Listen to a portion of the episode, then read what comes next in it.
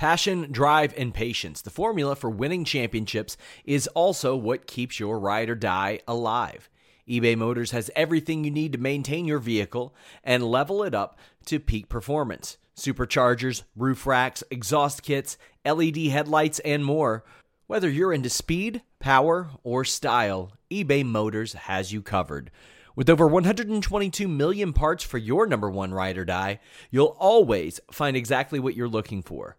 And with eBay Guaranteed Fit, your part is guaranteed to fit your ride every time or your money back. Because with eBay Motors, you're burning rubber, not cash.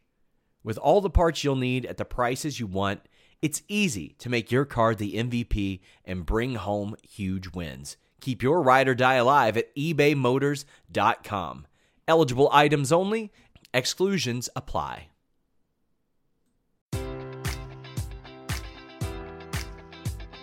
Enjoy all your favorite sports like never before at BetMGM. Sign up using code Buckeye and receive up to $1,500 back in bonus bets if you don't win your first bet. When you register with BetMGM, you'll get instant access to a variety of parlay selection features, live betting options, and the best daily promotions in the business. And with BetMGM at your fingertips, every play and every game matters more than ever. Place your money line prop, or parlay bets with the king of sportsbooks today. Sign up using code Buckeye and receive up to $1,500 back in bonus bets if you don't win your first bet.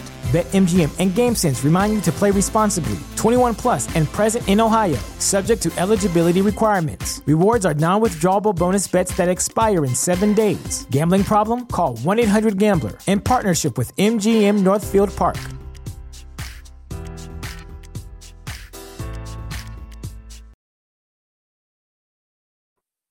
What's up, you guys? Sean Ross Sapp, managing editor of Fightful.com and FightfulWrestling.com, here for the March 5th, 2018 post Raw podcast. Of course, all this comes from Fightful.com, your leader in crossover coverage across MMA, pro wrestling, and boxing. We have that news on Canelo up on the site right now. Failed a drug test. We have UFC 222 coverage wall to wall. Did a great podcast with James Lynch this past Saturday. And of course, all kinds of stuff on the wrestling end. Breaking news all the time, got podcasts all the time. I'll get a few plugs out of the way. Our first feature from uh, Kristen Ashley uh, posted today. She took a look at uh, SmackDown and WWE maybe not being the land of opportunity for one Becky Lynch. Also, Jason Kincaid's FAQ. If you don't know who Jason Kincaid is, he's a wrestler for Evolve. He's also wrestled for Ring of Honor, and he does some very special writing for us and he takes a look at uh, creating moves and things like that. Uh, he's got his own section. If you go to the wrestling section and go to Pro Series, that's all him. On the MMA side, we have pros picks for Werdum Volkov. I released my full shoot interviews with Tim Storm and Kenny Dykstra. Always some cool stuff over there. Lots of stuff going on. Of course, the show brought to you by livingsharp.com. If you need a gift idea, head over to livingsharp.com. They have things for uh, all occasions and all prices. But I am joined tonight by one, Alex Palowski, not at Raw, despite it being in Milwaukee. Yeah, it was one of those things that just totally spaced it uh, because I also uh, I don't have like local cable or whatever. I watch through the PlayStation Vue. So somebody was like, whenever it's in my town, it's just constantly showing buy tickets, buy tickets, buy tickets. I never get those kind of commercials. Uh, I'm actually really ha- uh, happy because that also means I don't get like Crazy Dan's House of Mattresses. I don't get those commercials too, uh, which are the worst in any market. So I'm happy. Guys, head over to prowrestlingtees.com slash fightful. We have the new point at the fucking sign shirt. and if you haven't seen it, you need to see it don't know how long we're going to be allowed to keep that one up. so you guys uh, might want to go at least check it out and ch- and buy that one right now. That way you get it good and in time. Also, a little teaser for you here. In the coming weeks, Fightful will roll out an opportunity for you to uh, check out some premium content that we have on the way. I had some more ideas and we found a way to do it in which you all can support Fightful. So definitely be on the lookout for that. We are putting together a lot of really cool options. My God. WWE uh, ran Raw tonight, and of course, being the elite announced their their show. All in September first, Chicago. Uh, not too far from me, not too far from you, relatively yeah. speaking. It's true. Uh, what do you think about Chicago being the uh, location for All In? I think it's really good for ROH. Like, the, the, like those guys. Uh, is, is it a sanctioned ROH thing? It's not. Like, it's just no, these dudes them. Putting it on, which is awesome. But they all have a huge fan base from their time in ROH and things like that in the area. Chicago is a huge city for professional wrestling. So just to, it's a huge deal for them. Uh, I think. I mean, if you're gonna if you're gonna pick a place to try and sell out a ten thousand seat arena, Chicago is a great place to do it because it's also centrally located. There are yeah. a lot of fans from as far away as like Minneapolis who will say, "Yeah, I'm driving to that." Or Kentucky. Well, the, original thing was, I think that I think it, now I, I don't want to put words in anybody's mouth because my details on the bet were a little bit foggy, but I think Dave Meltzer bet like Cody that that either Ring of Honor or New Japan wouldn't do 10,000 seats in America this year or they wouldn't or something like that and they decided to do it on their own. I'll tell you this, had New Japan ran 10,000 seats for Long Beach, mm-hmm. they would have done it because oh, they sold out before they announced Golden Lovers versus Young Bucks and before they announced Rey Mysterio for the show. So, uh, on the condition that he actually gets to appear, he may have been injured this week. Yeah. We'll see about that. But lots of stuff to talk about tonight, too. But before we get into this, no cruiserweights on Raw again. They haven't been on Raw since the tournament. And, uh, you know, maybe maybe that's to hash out the tournament. I don't know. I but guess. Mustafa Ali did a very great promo this weekend on his own that you actually wrote about. It's going to be up tomorrow yep. on Fightful.com. Uh, tell the people about it. Um, so um, read my my uh, piece uh, tomorrow morning. Um, uh, I do a whole history of of Mustafa Ali, like where he comes from, his his history with WWE, and how he's basically come to be at this point where the WWE needs to be smart and strap a rocket to this guy because not only is he fire in the ring, but he went out and shot, wrote, edited, cut together and uploaded his own promo that makes, um, well, frankly, Mojo, it makes your promo from a few weeks ago that we were all salivating over look like a donkey turd. This thing looks looks amazing.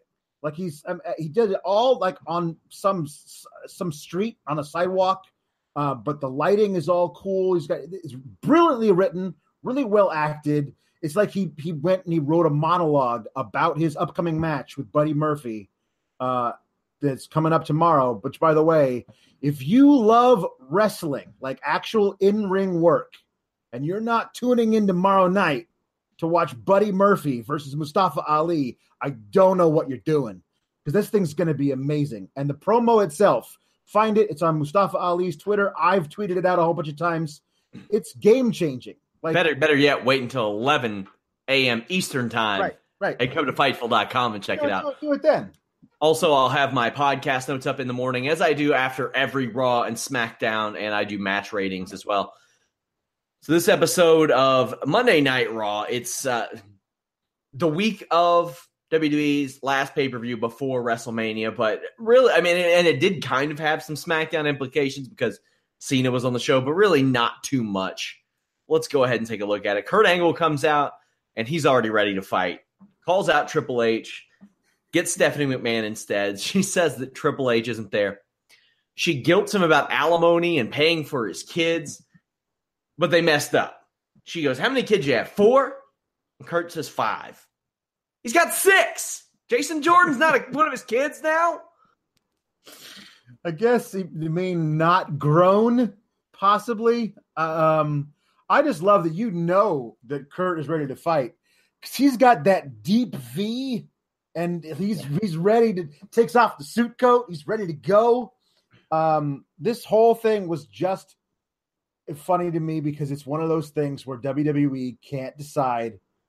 Like, I, listen, you can't call out Triple H. Do you really want to fight him? Because because I might have to fire you, and then what will happen to your family? oh, by the way, forget that I threatened to fire you in five minutes when you're le- when you're actually committing aggravated assault against my husband.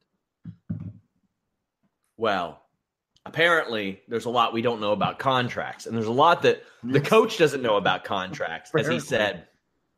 Who knew these two had second contracts? Minutes after he and Graves are riffing on journalism, because that's what they do now. Right.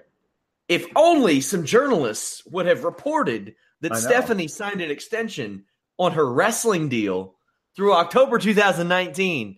And if they did, maybe they would have reported it on Fightful.com and FightfulWrestling.com. Or maybe they would have put it in their uh, contract expirations article, which you can only see at Fightful.com, as well as an injury report. I, I guess that would just have to be something that, that a real journalist would do. Yeah. Ronda Rousey comes out and says that she has dealt with quote bully bosses her whole life. Now, of course, the immediate assumption is Dana White, but she and him ha- have had a great relationship for years, at least from the outside looking in. Do you think that was a shot at Dana White, I don't know or maybe, or a playful jab? It could be a playful jab, um, but it also could be like, "We want you to say this, Ronda. You're going to say this, right?" And she's like, "Sure, I'll say it," because because the people who wrote the joke know that the guy up the top, who's their boss, would get a kick out of that. Ah, ah that's good shit. You know, I have really liked Ronda Rousey's delivery the last couple of weeks. She has Yeah. been natural. She is fit. She's done it right. Uh, Rousey wants clarification that she can pick her WrestleMania opponent. Stephanie says, yes, as long as they're not a champion and they're on the main roster. Stephanie tries to give her a drum roll, but Rousey doesn't wait. Do you think that was uh, supposed to happen or not? I don't. She she might have been a little nervous. I love the no sell the drum roll because you know, like, I'm not waiting for this. I want you. I want you in the ring. I want to tear your arm out of its socket. Like I think that's a much better thing than like waiting and playing coy. Like that's better. I like that. Somebody jokes that maybe Scott Coker was the bully boss. Scott Coker is the least bully boss you could find on earth. And I if you don't know who Scott Coker is, I I really encourage you to Google him. He's not a bully. He is the most probably uh, fighter friendly boss that has existed in major uh, major MMA or boxing. So after Rousey makes that challenge, Triple H shows up. Uh, Kurt Angle says that they both have superstar contracts, and Kurt makes the match. It's Rousey and Angle versus the Helmsleys. My God. Yeah, I love this whole like um we we're gonna fire you. And like, yeah, well, you're in a match. What are you gonna do about it? Nothing, I guess. Like, like if you if you don't want to be in this match so bad, you just threatened to fire him 20 seconds ago. Fire him, or at least say no, you're his boss. But whatever, it's wrestling, so I'm just supposed to not pay attention to these things. But this is fine, you know. And who I love seeing Kurt Angle with a fire lit under him. Like there was a lot of stuff that he was doing before where he was like, "Sure, I'll be an honorary member of the Shield and dress like the Shield's dad, cosplaying as them, and sure, I'll, I'll I'll be a part of your Survivor Series team." But it didn't feel like he was into it. Like tonight with the with the old ankle lock on his old buddy Triple H, that felt like he was into it, and that's the kind of Kurt Angle I wanted to see. And I'm if that's what we're gonna get for this Mania program, that's cool. Let's do that. the history of Stephanie McMahon and Triple H teaming up. They last teamed up alongside Steve Austin in April 2001. They lost to Team Extreme, the Hardys, and Lita. Uh, just a, cou- a few months before that, Stephanie and Triple H defeated Kurt Angle and Trish Stratus. Mm. They teamed up two times prior, September and August of 2000, and there it was in a six-person tag. Their teammate both times, Kurt Angle. Ah, Kurt Angle has been involved in all but one match that they have uh, uh, teamed up in. So that's that's kind of a fun little stat there. So there we go. Triple H and Kurt Angle come to blows. Angle ends up applying an ankle lock. Stephanie attacks uh, Rousey from behind, but gets Samoan dropped. Uh, maybe not the best in execution there. No, uh, I think she's she's working on her Samoan drop.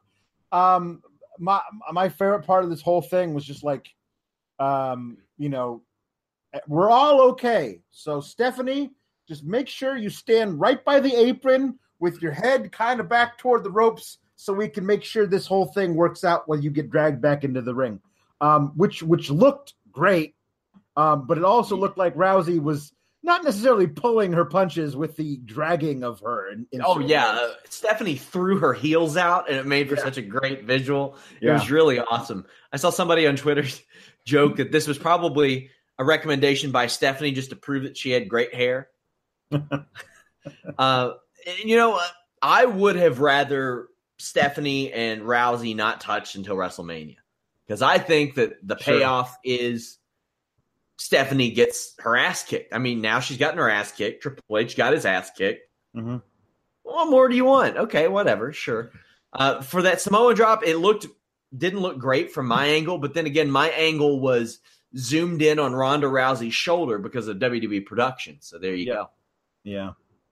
Asuka defeated Nia Jax. Early on, it didn't seem like they were on the same page. There were some really rough spots. Uh, Asuka had to go back to an octopus hold that it looked like they missed on. Uh, that didn't last long because they picked it up and they rebounded in a hurry, and this got really, really good. Uh, Jax hit an inverted eye of the storm that probably was better in theory than execution because it was a little slow, but still, I thought it was a cool spot. And if she gets used to it, that'll be cool. Uh, Nia hit a nice Samoa drop of her own and a gorilla press slam that she does as good as anybody in recent WWE memory and looks as impressive. She gets like full extension on her elbows, really makes that look awesome. Asuka applies a triangle, and Nia goes to power bomb her a couple times. Now, I really, really appreciate this because anybody who's ever watched an MMA fight and they've seen this spot done, they've seen the the Quinton Rampage Jackson spot that actually made me a fan of MMA, where Ricardo Arona has a triangle locked on. Rampage lifts him up off the ground, power bombs him, knocks him out that has been emulated many, many times and often not to good results because what happens is if you have a triangle locked in really, really good, what can happen there is the person who does the slamming can just lock it in even tighter. And that's what they did here. That's the way that they portrayed it. And just brilliant, really good stuff. And uh, I thought they both played that off well. Asuka eventually turns that into an armbar, and they saved that match after what I thought was a rough start. This was fun stuff, Alex. Yeah, this is this is interesting. The whole thing what they're doing now is really interesting. Like I still don't know how you get to Asuka versus Charlotte from here, if that's the plan. Um, I, I just I don't know what she, somebody was like. All she's got to do is come out and say, "To beat the woman, you got to beat the woman," or something like that, and then she just goes over and faces Charlotte. But I'm like, you you belie all the stuff that she's been doing here on Raw. So then after this, you had Nia tries to fight out of this hold for what seems like forever. And finally, she has to tap. She's forced to. Like, it's not like I- am getting out because I don't want to get hurt. She may have sustained serious damage. And then later, we're going to see a backstage promo. Oh, no, I'm going to say, oh, oh, no. Talk about that because I'd like to put that all in one segment before before we get to that, the camera lingers on her in the ring, and they allow the crowd to cheer for her because she had a great match. Now, this is not what you do with your giant heel who's just been bested. Like you don't you don't show that part. This was something different, and she and she was obviously upset by it. But it was interesting to let let yeah, let the crowd cheer for her. That was really interesting. And then later, Alexa Bliss, of course, is the worst friend, even worse than Sasha Banks, comes out and tries to give her a pep talk by telling her how much she sucks. Um, uh, and Nia can't take it, and she starts to cry. And a lot of people are like, "This is stupid. Why are you showing Nia Jax like that?" Well, because they're fundamentally changing her character. Yeah, and that's interesting because, like, everyone was like, I want, I want to see if we're gonna have this match between Alexa and and Nia, I'd rather see Alexa be the babyface because she's so much smaller. Well, yeah, that's how you normally do it, but I'm willing to see where this goes in the opposite direction because Nia's they've they tonight she was a very sympathetic character. I don't know where it goes from here, but I'm I'm totally down for changing up the status quo and finding something different. And this because this was different. I liked it. So we'll spend some time on this segment. I, I loved what they did with Nia Jax. I thought that Alexa Bliss was the perfect person to do that with. you have a story that they won't go with, but they should about her susceptibility, her being Nia Jax, of getting submitted. That's how she like almost always loses. I would spend these. I would spend at least two of these next few weeks establishing some sort of submission move for Alexa Bliss in preparation for Nia Jax. I think that's the way it's going. Nia, Alexa at WrestleMania. This is me speculating, guys. I don't report a lot of storyline news because I don't see a positive from it. Like because I know I know it's cliche to say, but plans do actually change. So if I report something about a storyline and plans change, which often do the night of an event, what does that do for me? That has people point at me and say, "Oh, look at him! He, he reported wrong storyline info." Not not my bag. I do here and there. I don't make a habit of it. I would imagine Asuka goes and uh, challenges Charlotte, and what I would do there, I would have uh, SmackDown send Carmella to Raw because I think that Money in the Bank briefcase on Raw over the next few months. I mean, God, if if the pay per view is SmackDown too, they can keep it on there as long as they damn well want because right. you can you can just do that. Nia Jax is relatable, a little bit sympathetic here. I like that they're playing off of this because it's it's a bit of a body shaming angle, and I'm cool with that. Like a lot of people are like, "Oh, I can't believe they do that in 2018." Well, a compelling program could and should do that in 2018. Characters should make you angry and make you think and challenge you intellectually and make you feel different things about different different topics that maybe you you wouldn't normally feel or you wouldn't normally even care about or you wouldn't normally even think about. That's that's what I like about this and I hope more if it happens. I mean, they don't have to you know go full political on some of these things, but I think this is a pretty safe one. Alexa Bliss looks a certain way, Nia Jax looks a certain way. You can go that route. I love this. I thought this was really good. The Alexa Bliss uh, Nia stuff. I love the match between Asuka and Nia Jax. Good stuff all around. Just fun. Up next, the Bar defeated the Revival. I loved Graves' line of uh, the Revival aren't on the same page; they're on the same syllable and their offense really reflects that because it's just little it's basic things that they do that man you just you can't teach it it's something that you do learn as you come to, to know somebody even in a scripted situation and these two guys just have it alex oh yeah they've, they've had it for years uh, my, my my concern with this has been that you have you set this thing up where the bar says we we need a ch- we a challenge. There's nobody else we haven't we haven't beaten. And the revival goes on Twitter and says, "You haven't beaten us." And instead of actually building that confrontation, the revival comes out during a commercial break. They don't get an on-air introduction, and they're waiting in the ring. And and it's like Michael Cole's like, "Oh yeah, by the way, if the revival wins this match that we just told you about right now, um, they get a shot at the titles at WrestleMania, which tells us all watching at home, there's no way the Revival's winning this match. Because if they were going to win this match and get a shot at the titles at Mania, you would have built this thing up in some way. And also in Milwaukee at the Bradley Center, or uh, yeah, at the Bradley Center, they they uh, BMO Harris Bradley Center, they, these people there have no reason to cheer because you've you've shown them through the past several weeks on Raw that you don't take the revival seriously. Yep. So this match, which could be amazing, are you kidding me? Like Sheamus and Cesaro, as great as they've been on the main roster, and if you give us prime revival from NXT versus those guys, you could have a match that would go 25 minutes and tear the house down. It was still but it was still pretty good. I it thought was still pretty, was pretty, good, good. For, for for whatever it was, eight minutes long. Minutes, but there was yeah. never never any chance of the revival winning, and and that makes me sad because I love rooting for the revival. They're great, and now I'm going to get to see them on main event if I would want to tune in and watch that. so uh, there's a really good superplex splash spot from the revival. It's just a shame that the match didn't have any heat because they didn't take any time to build the revival. It's right. 50-50 bullshit. Even even in the top of the tag division. Yeah. Because Titus Worldwide beat the bar a handful of times. Bar win in about nine minutes. Sheamus counters a shatter machine, gets teardrop suplexed, but Cesaro hits his finish for the win. John Cena comes out. This promo sucked, Alex. This promo was, It was bad. terrible. It was terrible. Um, We When we we we've heard this before. right. But we get it. Yeah. We saw you. And maybe maybe it's them wanting to run an ad for the Sunday pay-per-view. I don't know, but Like you, you have, you have John Cena uh, come out and say, "I'm going to SmackDown," and then he goes to SmackDown and he wins his match against AJ last week, which was a really great match, really great match, and he he won it fair and square, and now he's in the six way match this Sunday.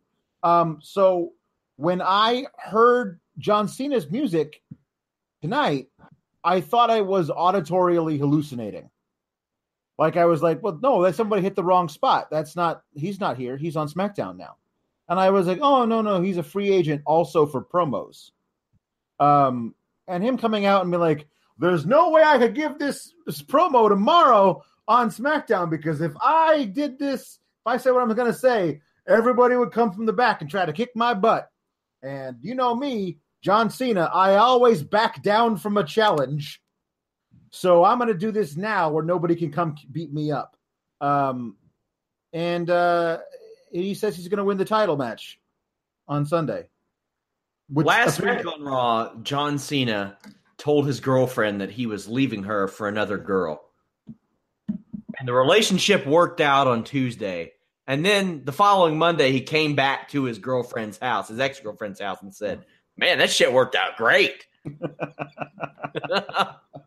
what the hell? I'm uh, just well, I'm just here to pick up a few CDs I left behind. yeah. But I wanted to tell you about how awesome it is over at my new girlfriend's place. I left my Avril Lavigne CD here, and I need it. Yeah. I need it. And Goldust showed up. He was obviously rem- uh, Vince was reminded of his existence by the Oscars. There's no way you can tell me that Goldust, who hasn't been on the show in like months, one night after the Oscars, that this has been planned like for for so long. Jesus Christ. He punched John Cena in the mouth after another bad promo. This was not good. he he comes out and he says, "It's your dream to go to WrestleMania." Well, it's my dream to stop you from going to WrestleMania. Like since when, Goldie? The, you're Dustin Rhodes. You've been doing this for a long, long, long, long, long, long time. There's no way your dream is to stop John Cena from going to WrestleMania. Here's a good summary of the match. Goldust kicked John Cena in the penis area. Crowd didn't care. No. Crowd didn't care. Attitude adjustment pin. There you go. Yeah. Um. I guess I guess you could say that he did kick John Cena in the penis, but he didn't shatter John's dreams of WrestleMania. No, he didn't. Uh, this this was this was bad. The whole thing was bad. Uh, it just shows shows you how how poor their mid card heel uh, situation is. Uh, where it's like, okay, we got John coming back. He's uh, he's going to deliver a promo. Uh, we got to we got to plug Fastlane, uh, but he also needs to have a match to get a little work in. So who do we got to face him? Elias. No, he's doing that thing with uh, with Braun. Oh, oh, the Miz. Nope, nope. Miz is doing his setting up his three way thing with uh with Finn and Seth. Oh, well, who's our other mid card heel? Nobody. Well, let's turn our mid card face, Goldust, who was just the last time we saw him was palling around with everybody's favorite cruiserweight, Cedric Alexander. Oh yeah. That was like three, two months ago. And then like shows up now, is like, now I hate you, John Cena. Okay, great. Big Show's over there, like, Sure. seriously? Seriously? Like, even I think this is crazy. So, whatever. Guys, please visit our great sponsor over at draftbust.com. It is a different type of daily fantasy sports games. They have bust leagues where bust lineups are all about drafting the worst team that you possibly can. They have goon leagues, which are uh, all about drafting hockey hard hitting players. You can earn points for blocks, hits, takeaways, and penalty minutes, which is a lot of fun. Also, they have the Bad Boy League in basketball, where you earn points for rebound steals, block shots, and personal fouls. It is a great, different type of uh, daily fantasy experience. Draftbust.com. Show them some love. Let them know where you heard about it. Hillbilly Jim's in the Hall of Fame, so I did a video on this earlier. YouTube.com slash Fightful. Leave us a thumbs up, subscribe. Also, visit our great friends at Pro Wrestling Unlimited who do a lot of great work with us, for us. Uh, you can catch List and Your Boys syndicated on their channel. They do our Fightful Wrestling weekly videos. If you haven't checked out Fightful Wrestling Weekly, I drop about a thousand words of exclusives, behind the scenes stuff, uh, some stuff that maybe doesn't fit in the into articles, and even Fightful news. So definitely check that out every Friday. But Hillbilly Jim, he's headed for the Hall of Fame. We're going to have a bit of a discussion about this. They run a video on him. And first off, I'll ask you this Who inducts him if not Hogan? Maybe the Godwins, who he managed, uh, maybe Jimmy Hart, who got close to him on uh, Legends House. Like, we'll stick straight to that right now before we discuss him being in the Hall of Fame. Hacksaw? like, I mean, I, I don't, I honestly don't know. I mean, it, uh, it can't. I'm well, gonna they, go. I'm gonna say it can't be Hogan. So, so I, Jimmy Hart's a good. Jimmy Hart's a good one. Somebody from that era. You know yes. what I mean? Like anybody from that, you could fudge it and, and, put anybody you like in there, but but it can't it can't be Hogan. Well, they explicitly mentioned him, and they rarely do. Yeah, they straight up mentioned him, and I think if they're going to bring him back, that's about as smooth a way as you can. Although Jeff Hawkins' recommendation of having him in a segment with New Day as their way, like their Rudy Giuliani 9/11, is it okay to laugh again type of thing? Like, I thought that was going to be their thing. Let's talk about Hillbilly Jim in the Hall of Fame. Now, first off, I'll let you guys get your jokes in. There are two Mud Lick Kentuckys where he is billed, one of which is 15 minutes from my front door. The other 15 minute direction the other way is the home of George Clooney. So, hey, we, I'm right in the middle. Right in the middle. Hillbilly Jim had about a six and a half year WWE in ring career. And uh, uh, like I liked what David Bixenspan said. If you play up his other contributions, my God, yeah, the man is deserving. He spent six and a half years in WWE. He was a right hand man to Hogan. He, I thought, was a pretty fun character in that time, despite the stereotype of Kentucky, which is still prominent today on WWE programming. He was uh, not a big in ring star or anything like that, but you know, his merchandise, I can tell you, hit home with me because he was the first action figure I ever owned. Enjoy all your favorite sports like never before at BetMGM. Sign up using code Buckeye and receive up to $1,500 back in bonus bets if you don't win your first bet. When you register with BetMGM, you'll get instant access to a variety of parlay selection features, live betting options, and the best daily promotions in the business. And with BetMGM at your fingertips, every play and every game matters more than ever. Place your money line prop, or parlay bets with the king of sportsbooks today. Sign up using code Buckeye and receive up to $1,500 back in bonus bets if you don't win your first bet.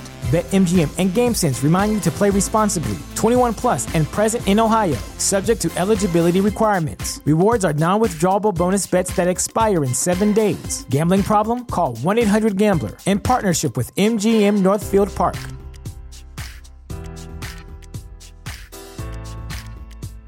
It's lunchtime at Tim Hortons, and we're serving up a special deal just for you. Our new $5.99 lunch deal includes your choice of any lunch sandwich and a side of crunchy kettle chips. Because what's lunch without a little crunch? And the sandwich choice is all yours, like a ham and Swiss, Chipotle chicken wrap, BLT, and more, made to order just the way you like it. Tim Hortons' new lunch deal. Simple, delicious, and just $5.99. Now that's a good deal. Only at your neighborhood Tim's. U.S. only. Price and participation vary. Terms apply.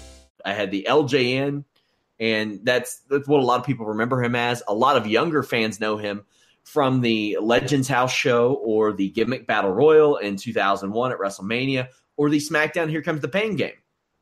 But where he really hit his stride for WWE was after his career, he did broadcasting and he worked for Coliseum Home Video.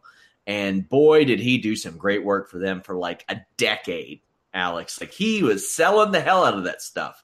Uh, and then later on, he would go on to host the Axxess tours that were also very successful. So he is a guy who who essentially had like a 20 year WWE run and is still associated with the company. So I think for his contributions outside the ring, sure, why not?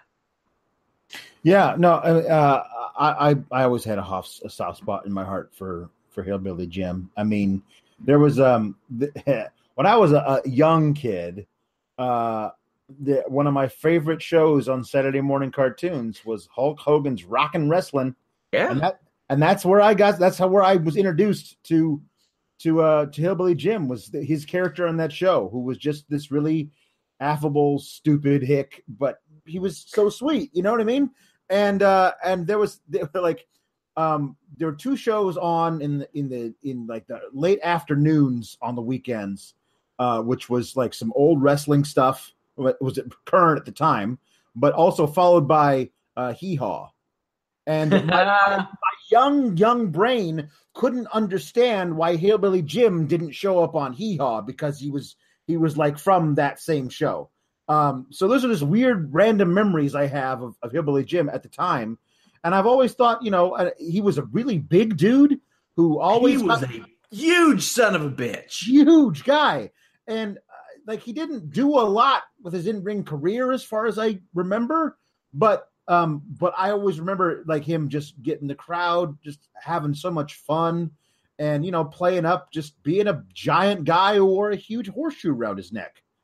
And after his WWF run in the ring, like I said he went straight into broadcasting, went straight into Coliseum video, did the access stuff. He also managed the Godwins to a tag team championship, which, you know, when you're making the case for somebody, you got to list all these on yep. TV, all that stuff. Remind them that he did this stuff because people are putting him in the same conversation with the Koko B. Ware and the Bushwhackers. Now, let me tell you, the Bushwhackers pre WWF, they earned their spot. Koko B. Ware earned his spot, if nothing else, for beating the shit out of I think it was the Patriot in like or some masked wrestler in 1984, the best job match I've ever seen in my life. He beat the brakes off this guy. In fact, if you all Google Squash City, Koko B. Ware, I did an article last year where I made a case that he earned his Hall of Fame spot just for beating up that jobber so badly. That series will come back in the summer. Uh, by the way, guys, I do those features and uh, like my Wikipedia fact check and uh, Squash City. I do them in seasons essentially. That way, you all don't get tired of them every single week. I bring them back, take them away, but check that out. By the way, Wikipedia fact check with Colt Cabana up on our exclusive section. That was a lot of fun. Hillbilly Jim, Hall of Fame. Bayley defeated Mandy Rose. Paige cut a good promo about how dumb Bayley was for pushing away her only friend and says there's strength in numbers. It's good to hear Paige back on the mic, Alex. Yeah, we haven't heard her on the mic in the arena since the news of her in- injury.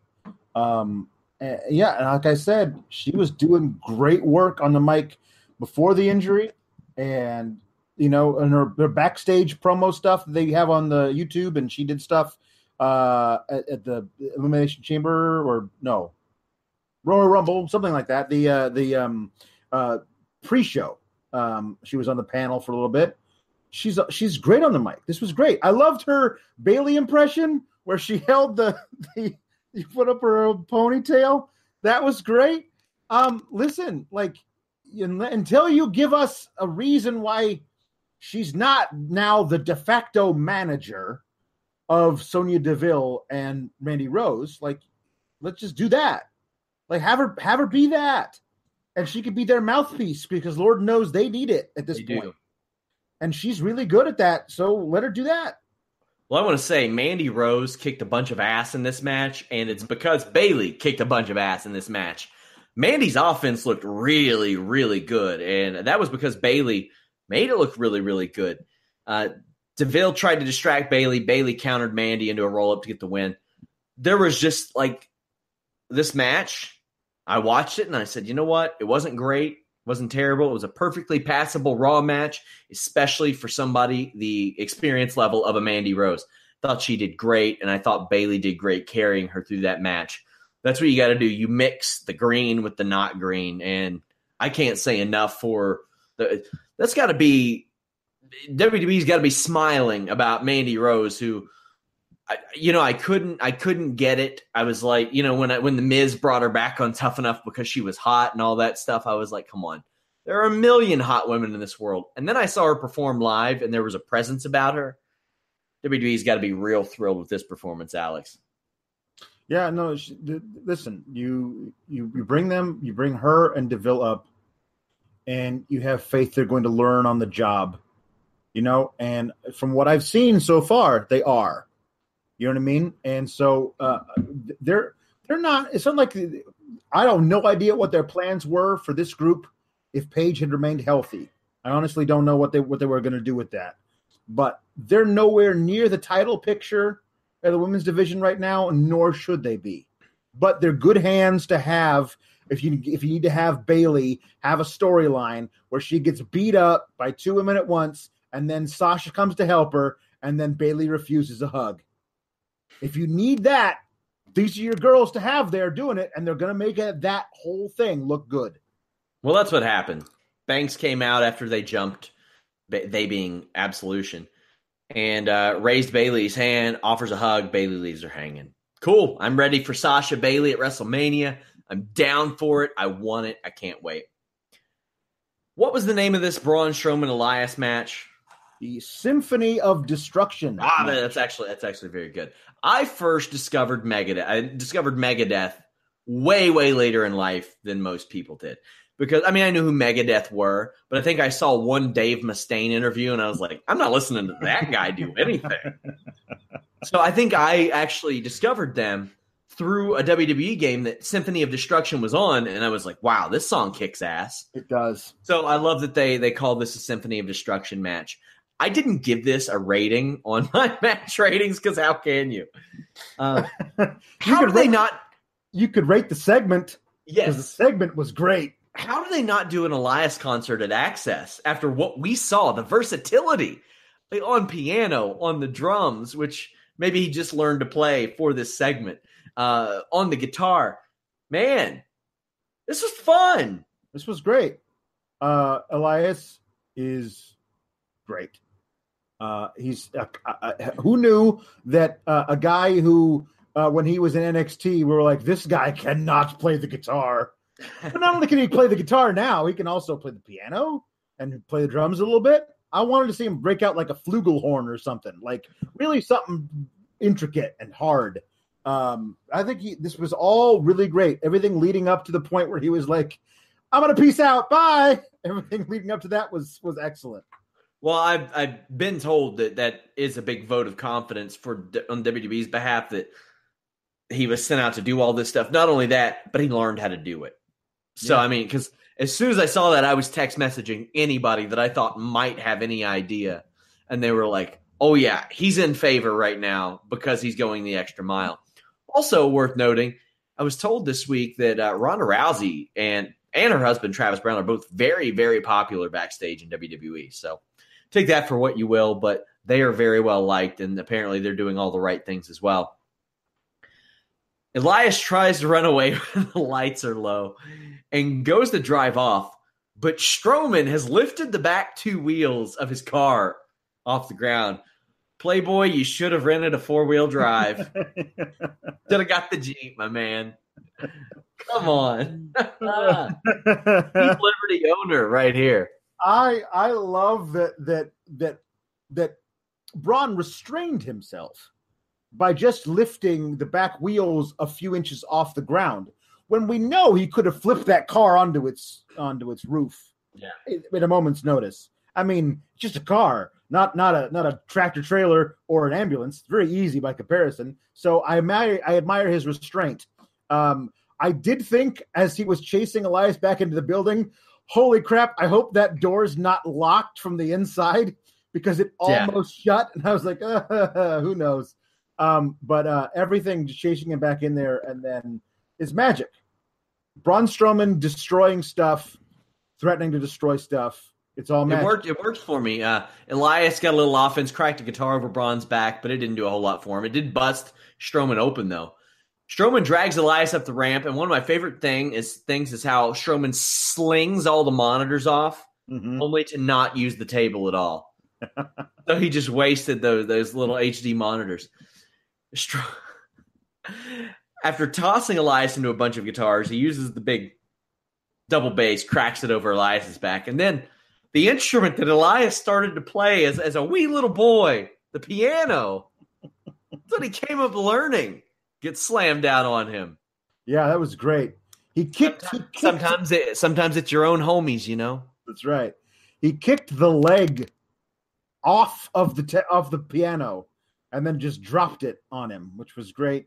I did want him to like get power slammed onto the piano or like put his Just head let- just watch it collapse. yeah, put his cool. put his head through the kick drum or like what two big cymbals like smash his head with those there were so many things that could have been done um but as it is uh i I was happy just to see braun pick up the win here um i am a little worried uh that we're just gonna get another five weeks of this and then they'll have a match at mania I, I hope not. I hope not. I'm done seeing this. What what Well, else is I, there? I don't know, but they do not seem to have any other direction for Braun at the moment.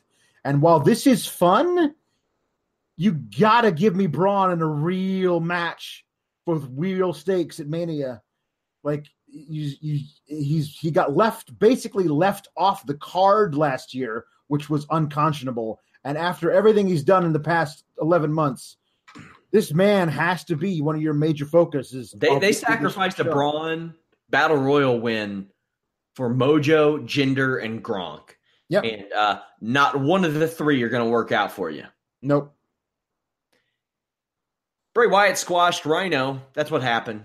Wasn't close at all. Bray Wyatt calls out Matt Hardy. As I put in the Fightful Wrestling Weekly recently, Bray and Matt Hardy have convinced Vince McMahon to let them take the chains off. And I'm glad I put that in the Fightful Wrestling Weekly.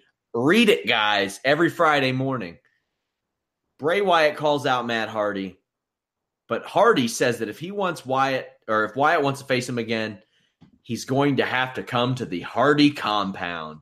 This is what we need. This is what we've waited for. Unfortunately, it's the lame, the buildup has been lame, and it took Vince a long time to to write off on it and or to let it go. How do you think it'll be? We saw a little bit of footage. We saw the dilapidated boat, Vanguard One, things like that. Señor Benjamin has prepared the battlefield for annihilation. Listen, um, this there's no way this could possibly be what they allowed these guys to do in in TNA in Impact because Vince won't just won't let it go that far. But what if he did? What if what if Matt came to him and said, "I want to do all these amazing things," um, and Vince is like, "Sure, whatever." I mean, it's not like it's the most important thing. It's not like it's going to embarrass the company. Like, let it be as crazy, outlandish as possible. Because if this if this winds up being part of like WrestleMania, it'll be the ninth most important thing on the card.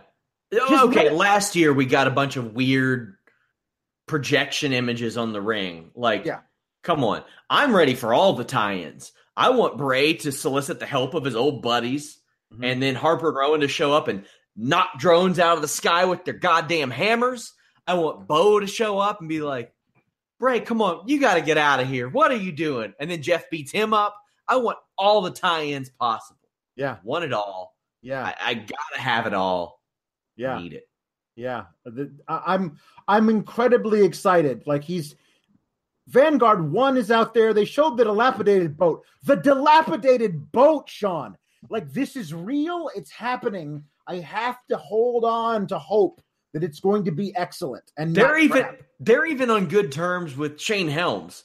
Like maybe somebody gets kicked out of the boat, and out of the lake of reincarnation comes the hurricane. Oh, Like I, I want all of this. I want the, the cameos. I want I want all of this. Bring back Hornswoggle. Didn't Yeah. he appear in the in one of yes, the? There yes. you go. Oh, they gotta do it. They gotta do it. Bring bring back oh the my God! So, Joshua Sewell in our chat just said Bray Wyatt gets knocked into the lake of reincarnation. Who does he come out as? Husky Harris. Goddamn right he does. Yeah, The Ferrari with the tank engine, or the tank with the Ferrari engine, whatever the hell it is. whatever it is, that thing isn't moving because you need to let something a lot bigger than a Ferrari engine to move a tank. I'm sorry, it's Oh, true. man. The Miz is out. He's handing out Mizzy awards. Rollins and Balor win one, but they can't accept it because they weren't invited. Angle wins one too, but he gets trolled. Miz gives himself a lifetime achievement, Mizzy. Eventually, Rollins interrupts, and he's interrupted himself by Old Blue Balor again. Miz eviscerates Balor in particular on the mic, saying that to get over in WWE, it takes more than a hand signal that isn't even his. Yep. A damn. So Miz, rightfully, I think, challenges these two to a handicap match after they essentially had a handicap match against him last week. It's a solid match, some predictable work. Miz works over Rollins. Balor gets a hot tag, gets cut off. I am a sucker for that superplex Falcon Arrow spot, and I am even more of a sucker for a Balor or anybody taking out two opponents with one dive because it makes the dive make more sense. Rollins tags in while Balor's going for the coup de grace, and they win after the stomp, which they still haven't named. What'd you think? The segment, the match, before we get to the stomp? Segment is fun, is great. You know, the Miz is is just he's wonderful. He's awesome. That's what his that's what his song says, and that's what he is. He's awesome. Um, uh, I particularly loved um, his evisceration of Finn Balor, even though sometimes he gets a little too close to home, and you're like, "Hey, Miz, we're trying. We actually are trying to get this guy over. You could possibly take it down a notch."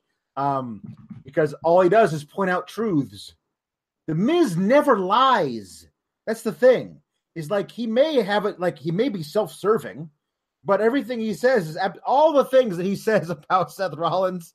Like when Seth Rollins was like, hey, you know how you get everything? You you go 65 minutes in a gauntlet match, and the announcer says that he lost, which is true. That's not that's not that's not that's not is true. And Finn has said like as soon as I am healthy, I'll be back here contending for that championship I never lost. How's that going, Finn? Going good? Because you haven't had a match for that yet, have you? Which is true, but a lot of these things are not Seth Rollins or Finn Balor's fault. It's just more like actually a dig at the bookers and the writers. Um, but I, I did love that whole thing, and the match was was fine. It's good, and it gets us to a point which I'm which I'm looking forward to. Is a triple threat match between Finn, Seth, and Miz. That's going to be great. Let's do that. That's what Kurt Angle announces. We have an, inter- an intercontinental title match for WrestleMania. I like it a lot more than like a five way which there which i have heard is like well we got nothing else for these guys. How about we put braun and elias in there too? Yeah. Which i'm like okay then now you gotta now here's the problem with that. Now yeah. you gotta book around trying to def- convince me that braun isn't going to win that match. Because you put him in the ring with seven guys six other dudes and him uh, uh, uh several of which are of a higher caliber like these all these dudes that he's already beaten so why wouldn't he beat them again? And now there's no Roman Reigns to steal his his his match. He would have to win this, wouldn't he? And then, then that kind of puts a damper on everything else you can do with the match. So I don't know. I, I, I don't know. So main event segment time. Paul Heyman comes out, makes a case for how much Brock Lesnar means, says that if he wants, he'll come out and lay down the UFC heavyweight championship as well. Uh, a lot of questions in regards to Lesnar. I've answered them before. He's not in the USADA pool. He's got to be in there six months before he fights again. There you go. Uh, I loved Heyman's promo. I thought it was the best promo that he has cut in a very, very, very long time. Says that Undertaker wrestling once a year didn't take away from the accomplishment that Brock Lesnar had, and that if somebody would have made that argument, it would have been bullshit. Mm-hmm. Which he screamed and was appropriately censored. Well, not appropriately. Who gives a damn about that? Right. But was carefully censored on the USA Network. This cut out for a lot of people, actually. Uh, Xfinity in some areas, uh, DirecTV Now, PlayStation Vue. I think it was a lot of streaming services essentially did, but it came back. And then Heyman cuts a promo about the qualifications of a champion and says that the title is Brock Lesnar's bitch and that he will be here next week. I thought that the fire was there. It was a little different than, or a lot different than his usual promos. It wasn't just him saying conquer, repeat, suplex, the beast, yada, yada. This was him making a good point about some legitimate concerns of Brock Lesnar holding his championship and not being there. Roman Reigns comes out and voices some more of those and says that Lesnar sending Heyman proves that he's a bitch. He says that Lesnar needs to come dressed for a fight next week and that he just wants Lesnar to be there just like the fans do. Lesnar worked a 30 second match this weekend, and the way that it was kind of spun would make you believe that fans were upset that this happened. Although I don't know what they expect out of a Brock Lesnar house show match these days. I want your thoughts on the Heyman segment, Reigns, before we get into the Lesnar deal. Um. Uh. Yeah. I, uh, for the most part, I, I did like uh, Paul's uh, speech. Um. I do think, and this is this is where I'm going to get accused by some of the our listeners of being an SJW or something. Um. There's a latent misogyny about saying that the title is Brock Lesnar's bitch and that he owns her she is his property and you can't have her. Like it's it's a thing. It's a belt. Like it's not it's not a woman. And and by disparaging it as a woman well yeah he did he did go out of his way to say she and her. Right. Like, he, he went could have said it. he went as he went as far as he possibly could to make the belt female and yeah. to put it put it as as the ownership the property of Brock Lesnar which isn't, everything but throwing a butterfly on it. Yeah, yeah it, it isn't it isn't helpful in, in, your in your attempt to maybe move away from that latent misogyny um, that has plagued uh, this business and this company for a very long time, and that they appear to be trying to get away from. So I just say, just watch. Are we not doing phrasing anymore? Like, let's just watch the terminology. All you had to do was say it instead of she and her, and it, it would have helped the situation a lot. Uh, I don't like the the, the the use of of of bitch as a thing when you mean coward or something like that. I don't I don't think that helps matters. Whatever, it's it's a thing that I have to have to accept. But in this particular case, specifically making the belt female was just weird. Um, it was odd. Um, it was, odd. it was definitely a choice that they made, and it it it felt intentional. Anyway, um, Rock uh, Roman coming out uh, and and saying like this is that's my whole point. You, he doesn't show up. He sends you. I don't want to talk to you. I want to talk to him.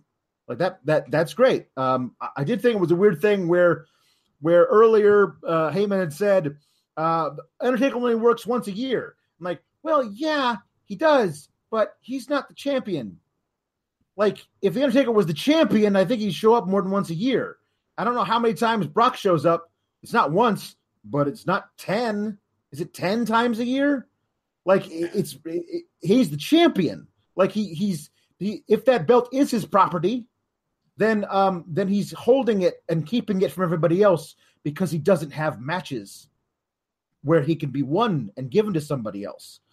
Uh so I think that that that point that that Paul Heyman makes doesn't hold water.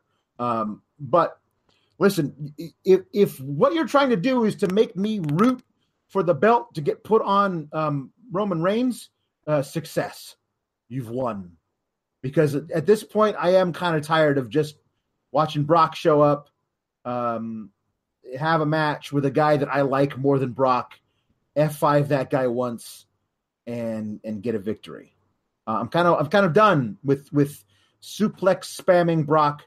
Um, there are no fewer than five great feuds waiting for a Roman Reigns champion, uh, in which he can play all versions of his tweener self, depending on who he's going up against. Yeah. So I'm ready. I'm ready to root for Roman Reigns at WrestleMania, which is a major thing if you've been following this podcast for a while. Uh, shit. Yeah. Uh, I am also, you know, I was on the Brock Lesnar like I enjoyed a lot of his stuff, but then at some point the matches got lazy and they lost their fire and they just weren't as fun. Uh, I think it happened for me somewhere in the middle of the Braun Strowman match where it was clear he got lost, and you got a guy who's been wrestling two and a half, three years in that's kind of helping you find your place, and it's like, ooh, I don't, I don't like that. I do not like that. But uh, I loved this segment. I loved Reigns. I loved uh, Heyman. I thought it was all great. This episode of Raw wasn't too bad. It wasn't the greatest thing in the world, but I mean, there was some solid stuff on this show. I liked the Rousey angle, Triple H, Stephanie segment, liked Asuka, Nia Jax, that whole direction. Bar and the Revival was fun for as short as it was. Uh, Bayley and Mandy Rose looked good. Strowman and Elias was fun. I'm happy about the ultimate deletion. I uh, enjoyed the yeah, the Miz Taraj thing. Whatever, eh, I, it could have been better. It could have been worse. Cena Goldust. That all. Uh, yeah. I wanted to go back to the Brock thing for a second. Um, if you go back a couple of years in November, uh, the night that wrestling died, um, when when when Goldberg beat Brock Lesnar with two spears and a jackhammer, I think what I was overreacting to at the time was that this was the end for me of Brock Lesnar, the killer, who I thought was unbeatable and I was looking forward to seeing him try and get toppled by some guy, the guy coming up, the next guy, who at that time I did not know was Braun Strowman. Yeah. But like, think of if that whole Le- Lesnar Goldberg debacle had never happened and Brock had not lost in years and was just untouchable. And you built this guy somehow from the ground up into this amazing thing where he really is the next guy. And finally, at Mania, the guy who is among the fans, the consensus guy, beats Brock Lesnar, the beast who has been undefeated in the WWE for like three years. Like, what an amazing moment that could have been. And it was taken from us because two spears and a jackhammer. Um, yeah. And so I think that moment is what began me souring on uh, Brock Lesnar as as the top in the top of the heap because it it, it, it just, I don't I don't one F five should finish everybody. Yeah, it, I, in my opinion, it should finish everybody. It hasn't in the past, but it should. They they bastardize a lot of moves, but I think that one F five should be able to finish everybody. A lot of people had a problem with it finishing Strowman like that, but I think it's one of the best moves. Period, or used to be when he threw it. Uh, as we wrap up, there was one thing I wanted to mention 50 man Royal Rumble in Saudi Arabia in April. Uh, they say broadcast uh, information will be released soon. That's no guarantee it'll be on the WWE network, but if it's broadcast anywhere, it will make its way yeah, over we'll here somehow. We'll find it. I'm a dork for Royal Rumbles, kind of pumped for it. I'll yeah, watch it. I mean, I guess the whole thing is they couldn't call it a, a 50 man battle royal because then it would have to start with all 50 men in the ring at the same time. 50 man Royal Rumble. Yeah, that's the whole thing is that I think that the Royal Rumble is a once a year thing. Like they called it, just, it the greatest Royal Rumble. I, I know. I know that's what they're calling it. It feels weird to call it that. I, I think that that it was something like, you know, the king of Saudi Arabia says, I want to put on the greatest Royal Rumble. Here is all of the money. And they said, sure, we'll do that. Yeah. It felt that's what it feels like to me. Um, I'm, I would like to see this match. I hope that it is broadcast on the WWE network. Um, I I hope some the whoever wins gets something. Yeah, you would hope. I hope they get a title. Seth run the whole thing because it's like it's like the end of uh the end of April, right? End of April. Yeah. Um, maybe you bring back King of the Ring or or not in the King of the Ring. That's the tournament. I'm saying like you got to give them give the give the guy who wins this a shot at the title at Money in the Bank because that's their next big big pay per view. Let them do that way. Um, you know, or I, I don't. I think you want to hold it off till SummerSlam, but maybe they'll do that too. But somebody yeah. who wins this needs something out of it. Um, I, but I'm looking forward to watching it. Guys, subscribe to us, like, thumbs up, follow me at Sean Ross Sapp, follow him at Palowski the Fourth. Leave us a thumbs up, subscribe, all that good stuff. But most importantly, visit Fightful.com and FightfulWrestling.com. Tweet out our stories, retweet them, anything you can to help. Guys, I really appreciate you all tuning in. We are making a big push for WrestleMania weekend. We have a lot of cool stuff coming your way. As I said, get a little teaser, uh, an opportunity for some premium content some stuff that has went away that's going to come back, and you all have a chance to support Fightful accordingly. Until next time, guys, we are out.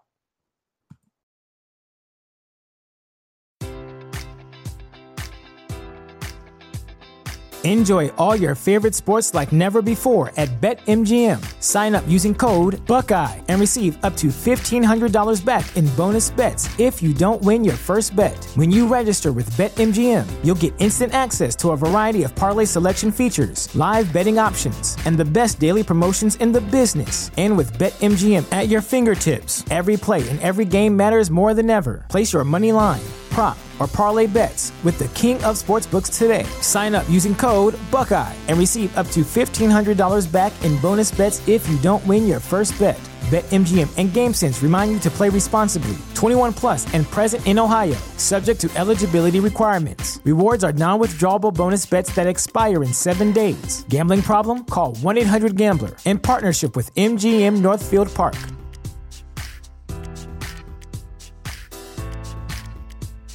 Save big on your Memorial Day barbecue, all in the Kroger app. Get three pound rolls of juicy 80% lean ground beef for $3.49 a pound with a digital coupon. Then get select varieties of flavorful Powerade, Body Armor Super Drink, or Arizona tea for 77 cents each, all with your card. Shop these deals at your local Kroger today, or tap the screen now to download the Kroger app to save big today. Kroger, fresh for everyone.